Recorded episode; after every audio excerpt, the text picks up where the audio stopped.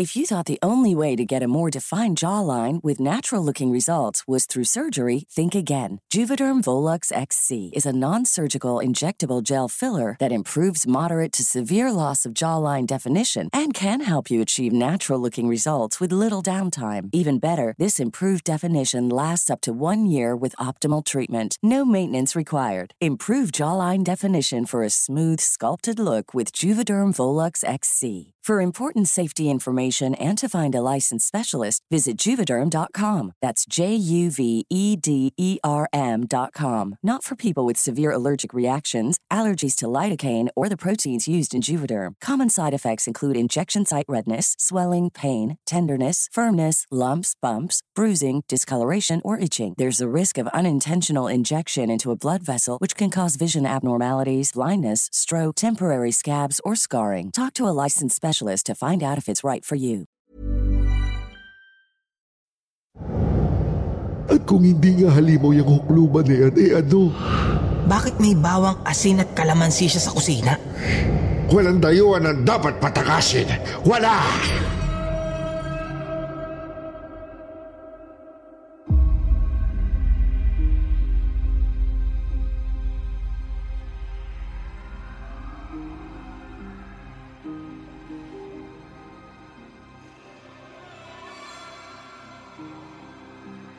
Aswang ang agad na isip ng marami kapag pinag-uusapan ang pagkain ng laman ng tao. Paano ba naman kasi? Ang mga nilalang na ito ay nakilala nating marahas at talagang pumapatay ng tao para makakain. Sinasabing madalas din nilang pinaglalasog-lasog ang kanilang mga biktima habang nilalapa. Subalit, paano kung hindi naman pala aswang ang nagdudulot ng ganitong panganib sa isang lugar? Hindi aswang, kundi isang mas malala pa sa aswang. O baka, isang taong sadyang hindi lang nauunawaan ng nakararami. Isang taong hinubog at binasag ng karanasan ang buhay. Sa episode nating ito, ating pakinggan ang kwento ni Lolo Paciano ng ating sender na si Roldan ng Metro Manila. Alamin natin kung ano ba ang meron sa isang misteryosong matandang naninirahan sa pusod ng gubat sa may Bataan. Isang matandang sinasabing aswang. Tunghayan ang kwento ni Lolo Paciano dito lang sa Kwentong Takipsilim.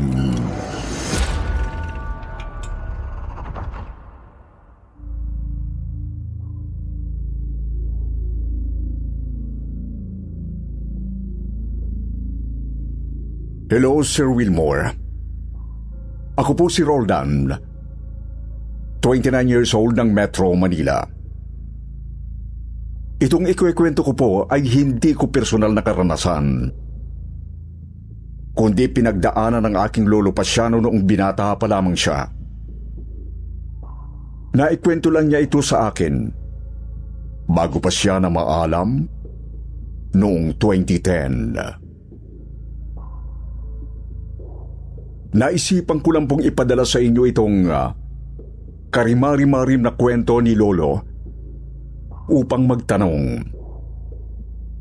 Gusto ko po kasing malaman kung totoo ba na talagang may ganitong nilalang noong 1950s. Isang taong naninirahan sa gitna ng masukal na gubat at kumakain ng laman ng kapwa-tao. Isa ba talaga itong aswang? O ano? 1950s, nagbakasyon po noon ang pamilya ni na Lolo sa probinsya ng Bataan. Taga rito na po talaga sila sa Maynila noon. Ngunit sa Bataan galing ang angkan ng kanyang tatay. Yon ang una nilang pagbisita sa probinsya. Iilang taon pa lamang matapos ang digmaan. Sumabay po sa kanilang pamilya ang pinsan ni Lolo Paciano na si Lolo Silvestre.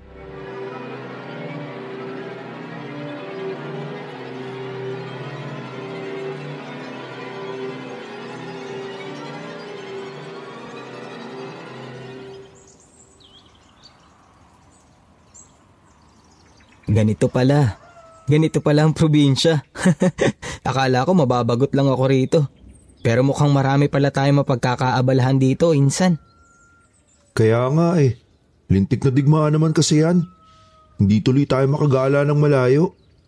Pero, teka, ano ng plano mo?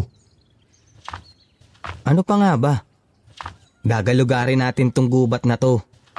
Tapos mangangaso tayo. Matagal ko nang gustong maranasang manghuli ng hayop gubat eh. Kaya pala may dala kang itak ha. E ang tanong, sapat na ba yan? Malalaman natin kapag nakaharap na tayo ng baboy ramo o kung anong hayop. E paano yan? Sabi ni Lolo, wag daw pumunta sa pusod ng gubat. Lalo na doon sa paket sa may bundok. Bakit? Kasi may aswang. Minsan naman.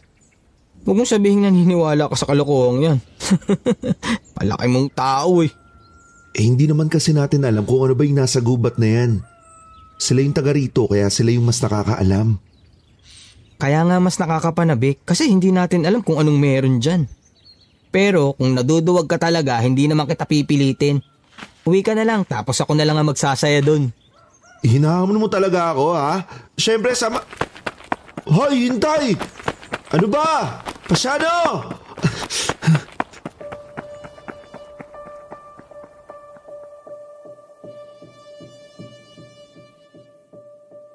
Aminado naman po si Lolo na talagang aangas-angas siya noong kabataan niya. Arugante, kahit wala naman talagang alam na sa mga bagay-bagay. Ayun niya po, at nangahas mangaso ng itak lang ang dala sa gubat na hindi niya kilala. Ang insa naman niyang si Lolo Silvestre ay isa ring mapusok na binatilyo.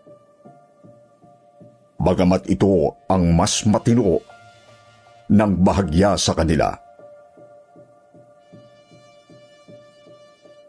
Tinahak nga po nila ang kasukanan ng gubat, Sir Wilmore. Nagpapahinga lang ng konti kapag napapagod. Tapos ay lakad na naman. Nang walang makitang baboy ramo sa kakahuyan, talagang nangas pa silang pasukin ang pusod ng gubat. Hanggang sa inakyat na nga nila ang bundok na naroon. Hindi naman daw ito sobrang taas, pero talagang napakasukal.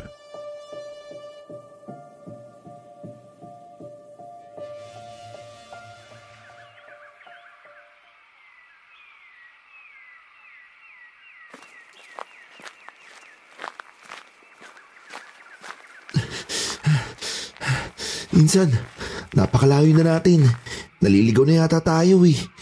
Balik na siguro tayo at baka gabihin tayo rito. Baka rin abutan tayo ng ulan oh. Ang kapal ng ulap oh. Kung sa bagay, palubog na rin ang araw. Baka di na natin makita ang daan pa uwi. Balik na lang siguro tayo bukas. Puntahan natin yung mga bahaging di pa natin nararating. Talagang desidido kang makahuli no. Aba syempre, minsan lang tayo rito eh. Palalampasin ko pa ba? Hindi ka talaga natatakot doon sa aswang, no? Insan naman. Kwentong bayan lang yan. Panakot lang sa mga bata. Utu-utu lang ang maniniwalang may matandang aswang dito. Basta kapag nakasalubong natin yung matandang yun na iika-ika ako maglakad at may malaking peklat sa mukha, ikaw talaga ipakakain ko. Nalinti ka na. Inabutan na tayo ng ulan. Paano na ngayon yan, insan? Mahihirapan tayo makauwi nito. Masyado pa namang masukal tong gubat na to. Hanap muna tayo ng masisilungan tsaka tayo mag-isip ng paraan. Hintayin na rin nating humina tong ulan. Di natin kakayanin suungin to eh.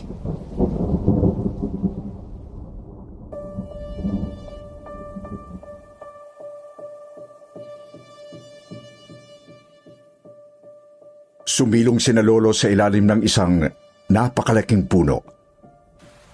Subalit, talagang napakalakas ng ulan at maging ang bukso ng hangin. Kaya't basang-basa pa rin sila noon at sobrang nilalamig. Sa kamalas-malasan pa, hindi po talaga humihina ang ulan. Kahit matagal na silang naghihintay sa may puno. Gumulong pa ang oras at tuluyan ang gumabi. Nanginginig na ang dalawa sa ilalim ng puno. Parehong hindi sigurado kung matatagalan pa nila ang lamig. Sumilay lang ang pag-asa para sa kanila nang may makita silang liwanag mula sa di kalayuan. Nang makalapit ito, natanaw nilang isa pala itong lalaking may dalang flashlight. At paika-ika kung maglakad. Ilang sandali pa, kita nilang tinamaan na sila ng liwanag. Kaya't napansin na rin sila ng lalaki. Lalapitan na sana nila ito. Ngunit napansin ni Lolo Paciano na may napakalaking peklat ang matandang may hawak ng flashlight. Agad natigilan ang dalawa.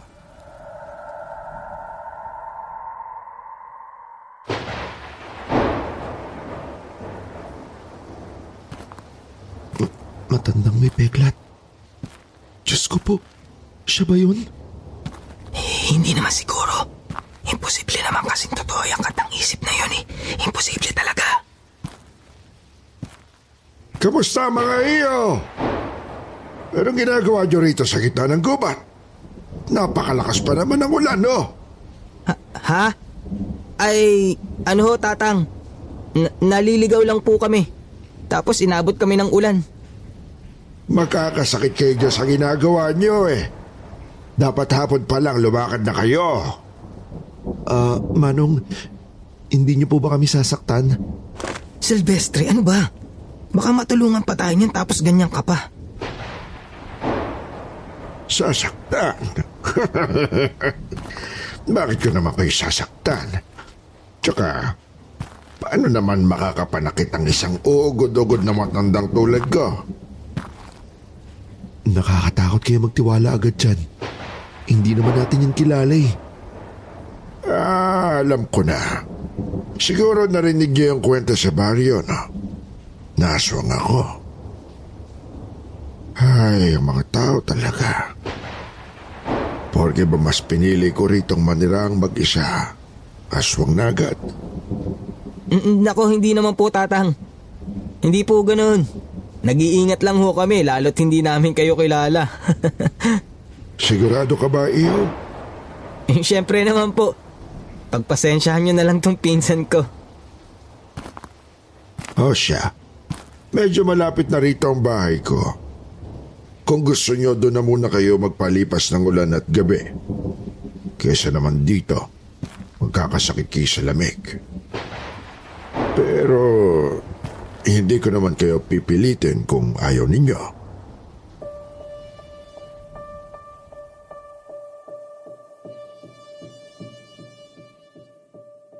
Sumama nga po sina Lolo sa matandang nagpakilalang si Tata Amyong. Hindi na nila kasi kaya ang lamig.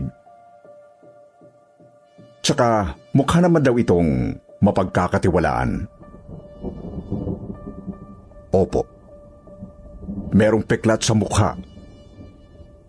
Pero nakuha lang naman daw ito ng matanda sa nakaraang ikalawang digmaang pangdaigdig. Dati raw pala kasi itong sundalo at doon din niya nakuha ang ginagamit niyang flashlight. Sa parehong digmaan din daw tinamaan ng bala ang kanyang hita. Kaya hindi na ito makalakad ng maayos. Ilang minuto lang ng paglalakad ay narating na nila ang bahay ni Tatang Amyong. Medyo malapad ito Desente kong titingnan at gawa sa hardwood. Agad naman silang inasikaso ng matanda. Binigyan sila ng tuwalya at tinuro kung nasaan pwedeng magbanlaw ng katawan. Naunang naligo si Lolo Silvestre at pumalit si Lolo Paciano nang makabalik na sa kwarto ang pinsan. Naligo at nagbihis nga po si Lolo Paciano sa banyo, Sir Wilmore. Lumabas, dumaan sa kusina, at napansing walang katao-tao roon. Sandali niyang kinalkal ang kusina at may nakita siyang asin, bawang at pati kalamansi. May nakita rin siyang paper bag sa mesa na agad naman niyang kinapa. Naisip niyang lumpia ang laman nito, kaya bigla siyang ginutom. Kinuha niya ang paper bag, ikinubli sa dalang tuwalya, saka pumunta na sa kwartong tutulugan nilang magpinsan.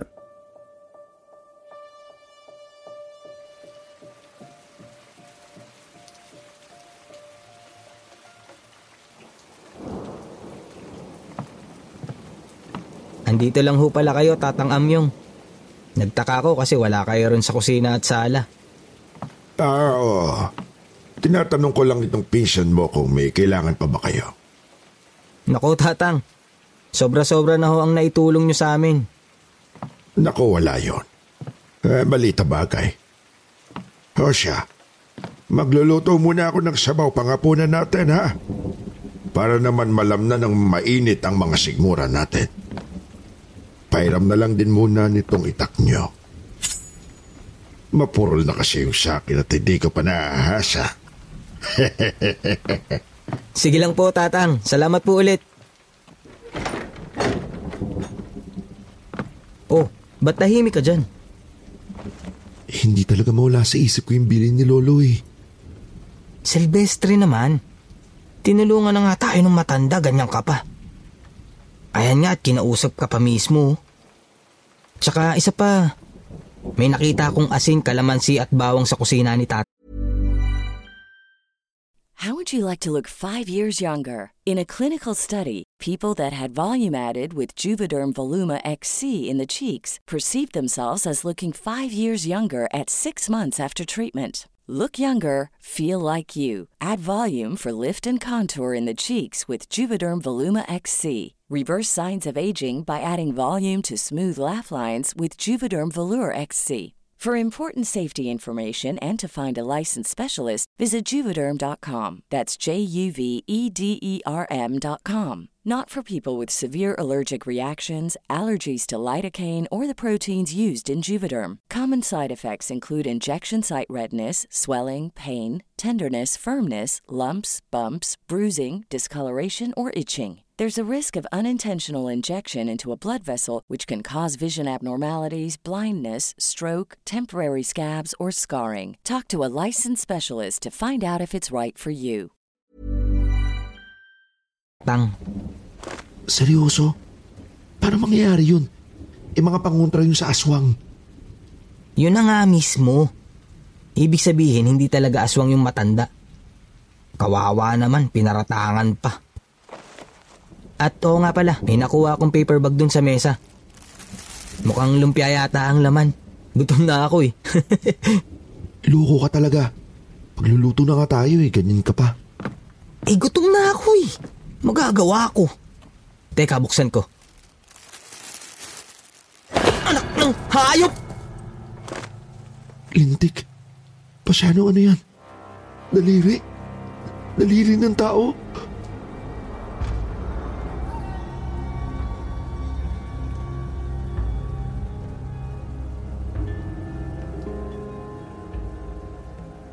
Sir Wilmore, natigilan at nagkatitigan ang magpinsan. Parehong hindi makapaniwalang pinatuyong daliri ng tao ang mismong laman ng paper bag. Nagtataka kung bakit merong ganun ang matanda. Kung susuriin, amoy pinausukang karne ng baboy daw yon.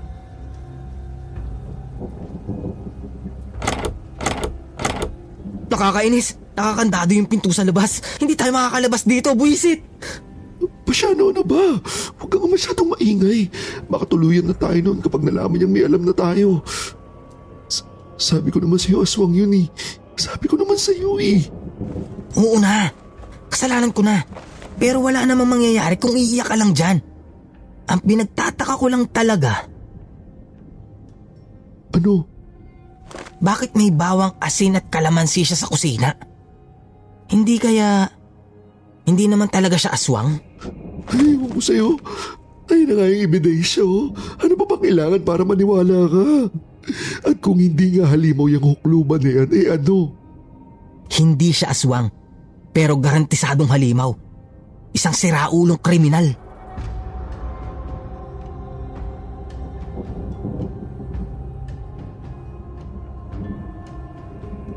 Agad nagsimulang mag-isip ng plano para makatakas ang dalawa. Ginto ang bawat sandali. Mahirap na at baka mapatay pa sila ni Tata Amyong bago makatakas. Kakaisip ay napadako ang tingin ni Silvestre sa bintana ng kwarto. Tipikal na bintana ng mga taga-probinsya. Gawa sa tablang kahoy ang mga jealousy. Naisip nilang tanggalin ang isa sa tabla upang makalusot. Subalit, hindi pa man sila nakakakilos, ay may nakita silang naglalakad sa gitna ng kakahuyan sa labas.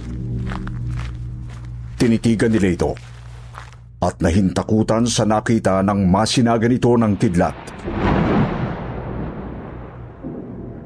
Isang binatang duguan ang damit.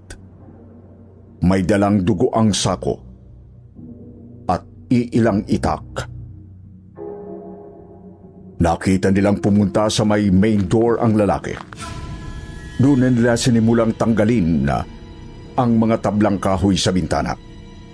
Tsaka kumilos upang makalabas.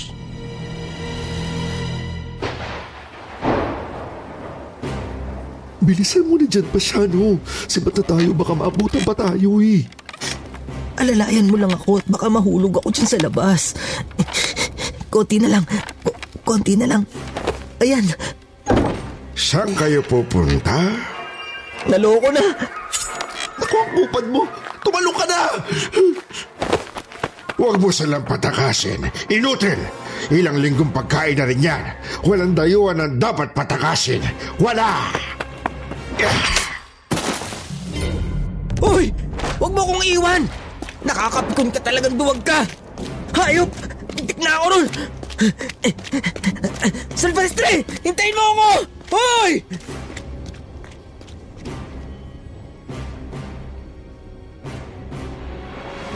Nahirapang tumakbo ang mga lolo ko noon. Sir Wilmore, madilim ang gabi. Napakalakas pa rin ang ulan at napakasukal ng gubat. Tanging mayat-mayang kidlat lamang ang nagsisilbi nilang tanglaw, kaya hindi nila maiwasang madapa ng ilang ulit. Hinabol naman sila ng binatang kasama ni Tatang Amyong. Bentahin nito ang hawak na flashlight, bagamat ilang metro lang ang nasisinagan ng ilaw nito. Nakakatulong naman para maiwasang madapa. Dagdag pang kilala nito ang kasukalan ng gubat.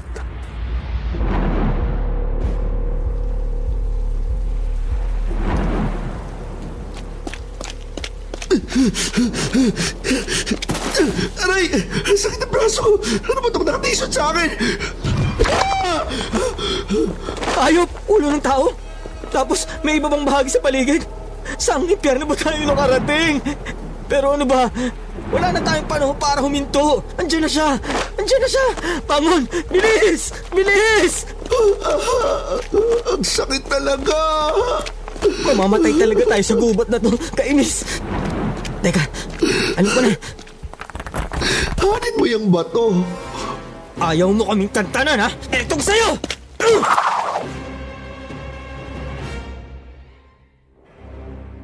Sunod-sunod pong binato ni Lolo Paciano ang lalaki. Kita niyang nasasaktan naman ito, kaya't napatunayan naman niyang hindi nga ito aswang. Doon na tumimpo ang dalawa para tumakbo ulit.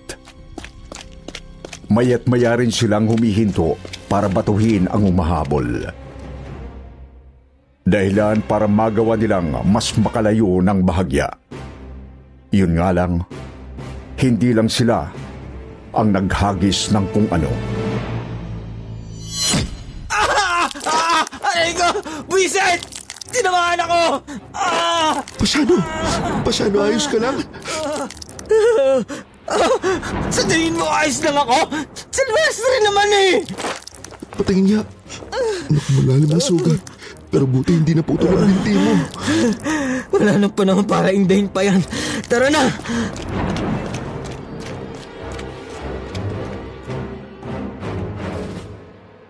Paika-ikang inakay ni Lolo Silvestre si Lolo Paciano. Malalim po kasi talaga ang naging sugat sa binti ni Lolo ko. Sa katunayan, halata pa nga po ang peklat nito hanggang sa kanyang pagtanda. Nakita ko pa. Dahil sa kalagayan ni Lolo Paciano, kaya't bumagal ang pag-usad ng dalawa. Hindi rin nila mapigilang magilabot kapag may natatapakang iba't ibang mga bahagi ng katawan ng tao sa lupa. Hindi na rin magawang makapanghagis ni Lolo Silvestre kasi nga akay niya ang pinsan.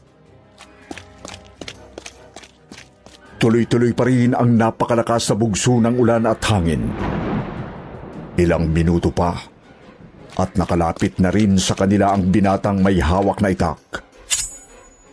Walang magawa ang dalawa kundi mapaiyak habang nanginginig sa kilabot. Takot na baka yun na ang kanilang katapusan. Inundayan sila ng taga ng binata. Nasa lagito ni Lolo Silvestre, kaya nasugatan ang kanyang braso. Muling umamba ng isa pang taga ang lalaki, at napatras naman ang magpinsan. Sa pag-atras nilang yon, hindi nila namalayang pababang bahagi na palayo ng bundok. Kaya't bigla silang nadulas at dumausdos pababa sa maputik na lupa. Tumama ang ulo ni Lolo Paciano sa isang malaking ugat at agad siyang nawala ng malay.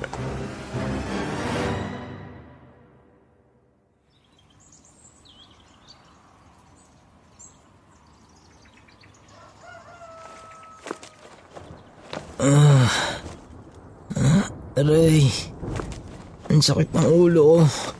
Ano ba nangyari? Nasaan ako? Teka, nasaan ako? Buti at gising ka na, insan. Asan tayo?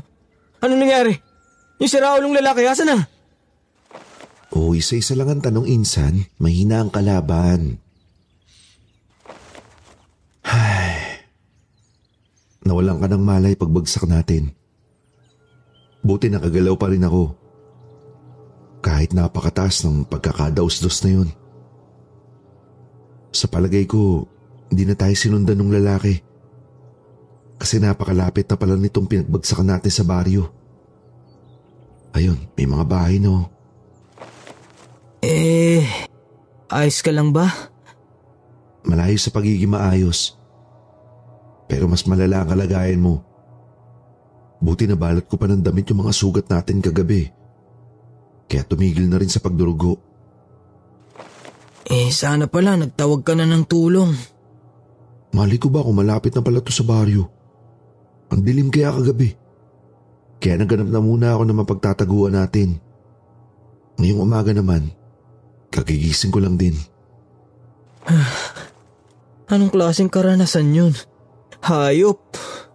Kaya nga eh. Buti buhay pa tayo. Iyon na lang ang ipagpasalamat natin.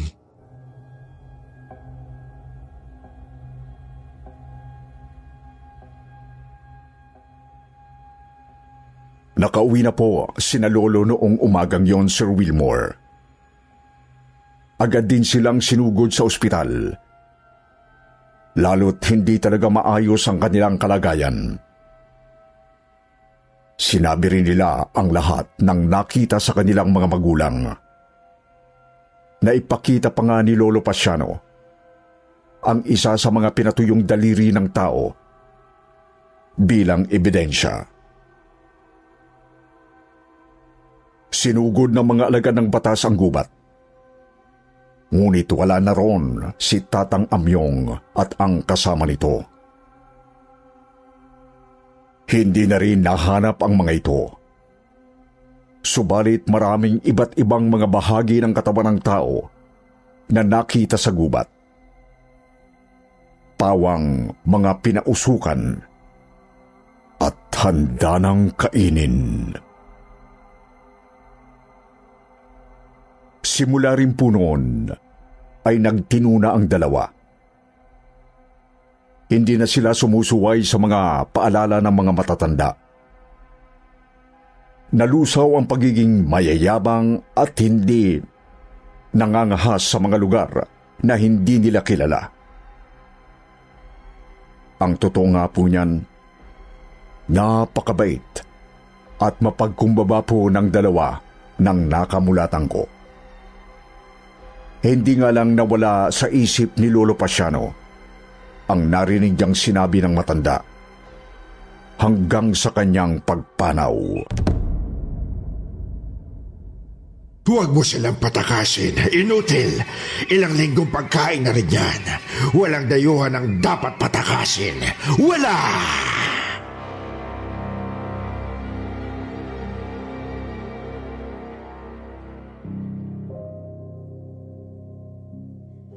Sa tingin niyo po, anong dayuhan kaya ang ibig sabihin ng matandang dating sundalo? Posible kayang nasiraan lang ito ng bait dahil sa digmaan? Kaya nagkaganon ang takbo ng isip? Aabangan ko po ang inyong mga opinyon sa comment. Kasi gusto ko ring malaman kung ano ba talaga si Tatang Amyong. Aswang ba talaga ito? O pangkaraniwang tao lang? Maraming salamat po sa pagbabasa ng kwento nina Lolo Paciano at Lolo Silvestre, Sir Wilmore. Hanggang sa muli at more power sa channel ninyo.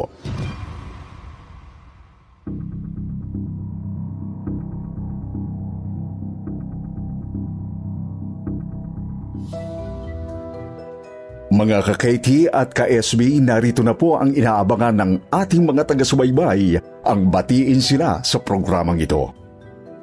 Kaya ngayon naman, dumako tayo sa paborito nating shoutout portion.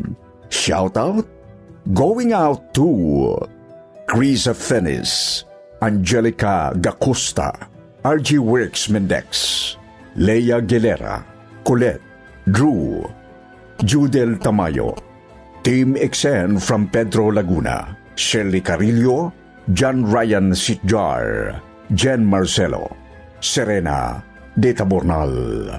Magbabasa tayo ng pinakamagandang comment galing kay Ja Barakel at Garcia, Daisy. Sabi ni Ja, "Hello po mga kakwentong takipsilim. Lagi po akong nakikinig sa inyo, lalo na kapag nagluluto ako. Hindi pwedeng hindi nakaplay ang mga kwento nyo. Hindi ko talaga masimulang maghiwa kapag walang takipsilim. Tila ayaw kumilos ang katawan ko po kapag walang Katie. More stories to share po. God bless." Sabi rin ni Daisy, "May naaadik na naman dito sa pakikinig. Salamat ng marami, Katie. Sa mga bumubuo nito, talagang kasama ko na araw-araw sa paghahanap buhay ang Katie. Sa mga hindi nabanggit, sa susunod na lang po, huwag niyo pong kalimutang mag-reply sa ating shoutout box na nasa comment section para ma-shoutout ang pangalan ninyo. Muli po, mula sa bumubuo ng kwentong takipsilim at Sitio Bangungot, ito ang inyong lingkod, Sir Wilmore Plopino, Nagpapasalamat